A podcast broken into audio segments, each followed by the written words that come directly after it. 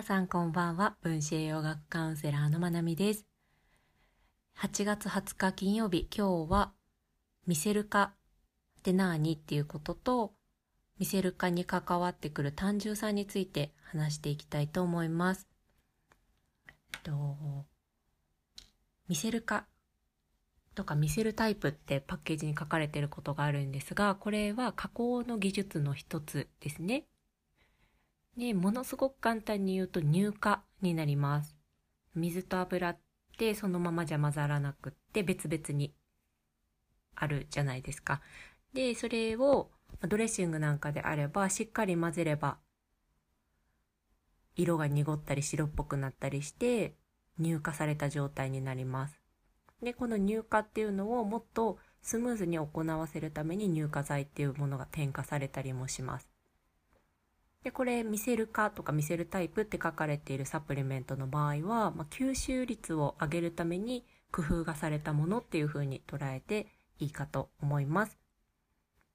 特に使用性、油に溶けるタイプの栄養素に使われることが多くて、代表的なものは、ビタミンで言うと、使用性ビタミンに分類される4つですね。ビタミン A、ビタミン D、E、K。この4つです。でその他コエンザイム9点だったりとか炎症を抑える作用が素晴らしいクルクミンっていうターメリックウコンの中に入っている成分これらは油に溶ける性質を持っているのでこのミセル化っていうのが行われた状態でサプリメントが売られていることもあります。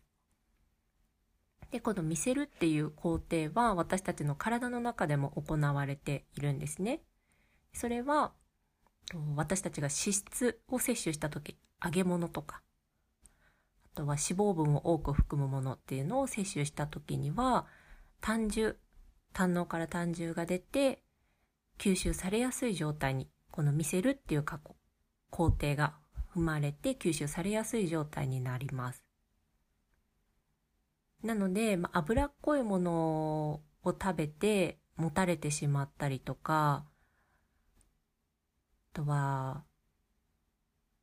使用性の栄養素のサプリメントを取っているのに、あんまりこう吸収されていないとか、そういう場合は胆汁酸が、の分泌が良くない傾向にあったりします。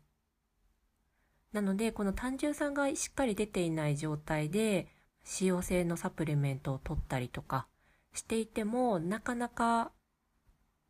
効果を発揮しにくかったり体感を得られなかったりすることもあります。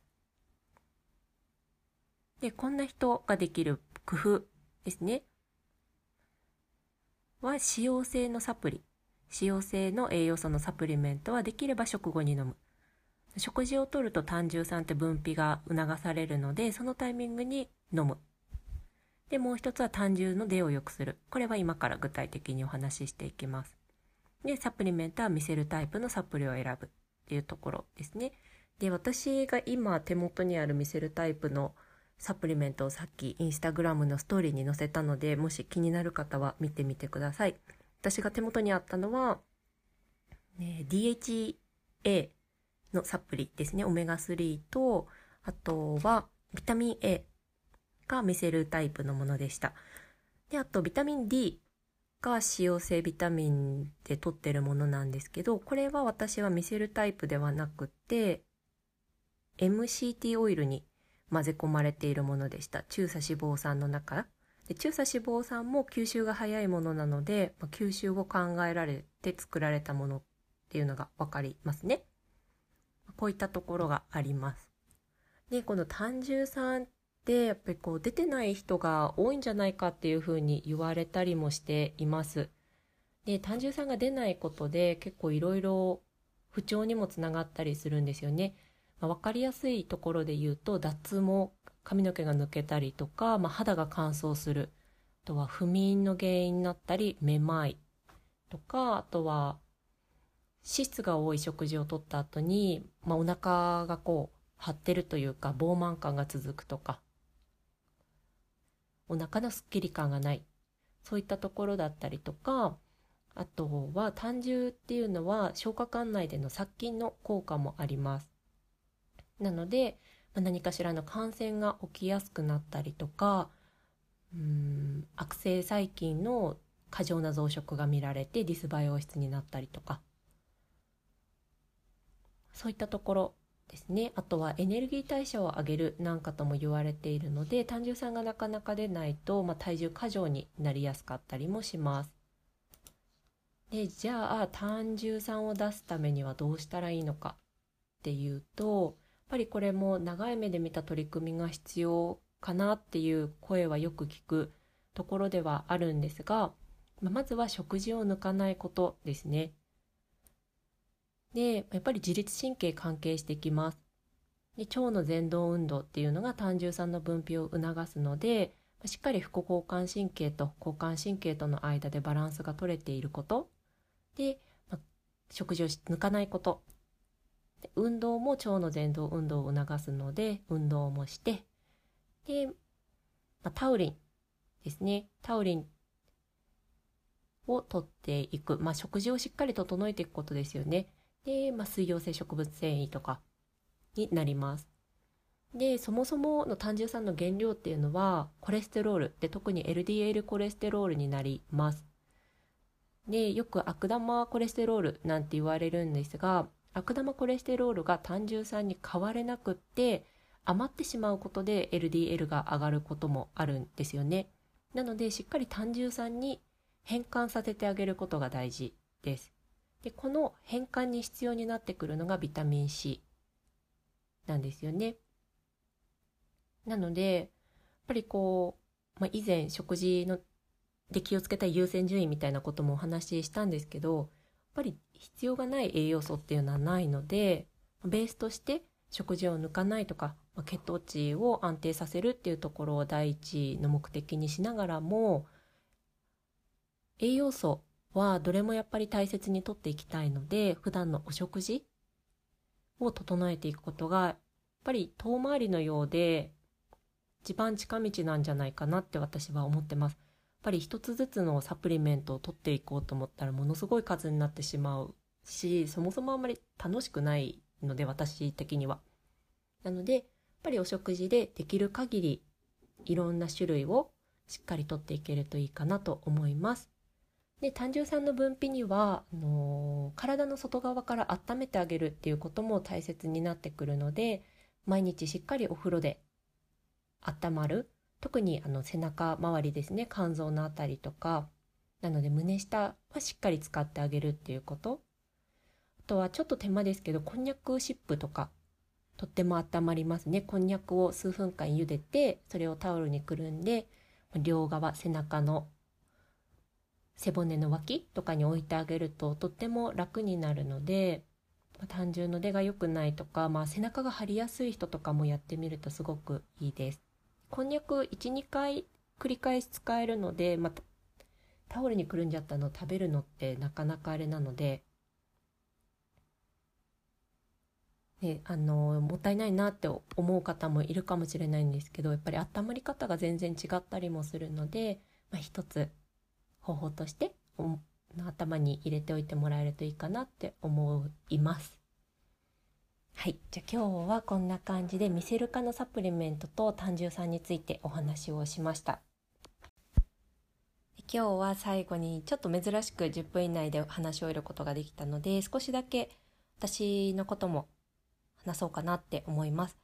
で、なんかあのポッドキャストを聞いてくださる方が本当にたくさん増えてきてとっても嬉しいです。聞いてくださってありがとうございます。私のアウトプットのとっても支えになっていて、ね、でも聞いてくださっている方の知識をシェアするばっかりじゃなくてこう心とも交流できたらいいなってでもそのためには私が自分のことをオープンにする必要もあるなって思ったのでこうやって時間ができた時は話できてるって言ったらいいなって思います。なので、こう、インスタとかを通して、こう、リアクションとか感想を送ってくれたりとか、シェアしてくださる方は、本当に励みになっていて、とっても嬉しいです。ありがとうございます。今日は、じゃあ簡潔に、私が最近読んでる本の話をして終わりたいと思うんですが、私が23年前に買った本を最近読み直していて「心の傷は遺伝する」っていうマーク・ウォリンさんが書かれた本を読んでいます改めて。でこれはトラウマの世代間連鎖家族間で連鎖しているトラウマについて、まあ、研究の報告というか、まあ、紹介だとか結構サイエンスベースになった本です。なのでこう PTSD とかもこう家族間で連鎖することがあるとか、まあ、それにはコルチゾールが影響していてとかそういったことなんですよね。で直接的に副腎疲労っていう言葉は使われてはいないですがやっぱりこれって結局起きてることって副腎疲労だったりもするんですよねそのコルチゾールのレベルっていうところから見ていくと。なのでやっぱり生まれた時から副腎疲労のようなもう状態の方っていますしこうやってトラウマが世代間で連鎖しているそのトラウマが私たち自身で始まってないものっていうのも存在するんですよね。でそれがいろんな研究で明らかになっているよっていうことが書かれています。でこの本が結構もう私が買った時で23年前なのでそれからも研究とかは進んでいるとは思うんですがぱりこういう視点って知らなくて自分のせいだと思って苦しんでいる方がもしいたらやっぱりすごく励みになるというか力になるというか新しい視点になるかなと思ったので話したいなと思いました。なのでもちろん副腎疲労になる心理的な背景っていうところも学んだりしますが今今私たちがどうしていくかっていうことはこの成長した私たち大人の私たちが一つ一つ選択していくことっていうのはできるけれどもそのなってしまったところっていうのは全部が全部私たちが選択できたかっていうとそういうものばっかりでもないんですよね。なのでなのでこう病気になったりとか何かこう症状が出た時とかに自分を責めてしまう方。で責めることがいい悪いとかではなくってでもどうにもならないところとかどうにもならなかったところっていうのもある。むしろそれって体が私たちのためにとってくれた最善の結果だったりもするのでなんかそういったところに温かい気持ちを少しでも持てるような何かそういったきっかけになるといいなと思って今日この話をしました。はい。で結局トータル10分過ぎちゃったんですけど今日はこの辺で終わりたいと思います皆さんいつも聞いてくださってありがとうございます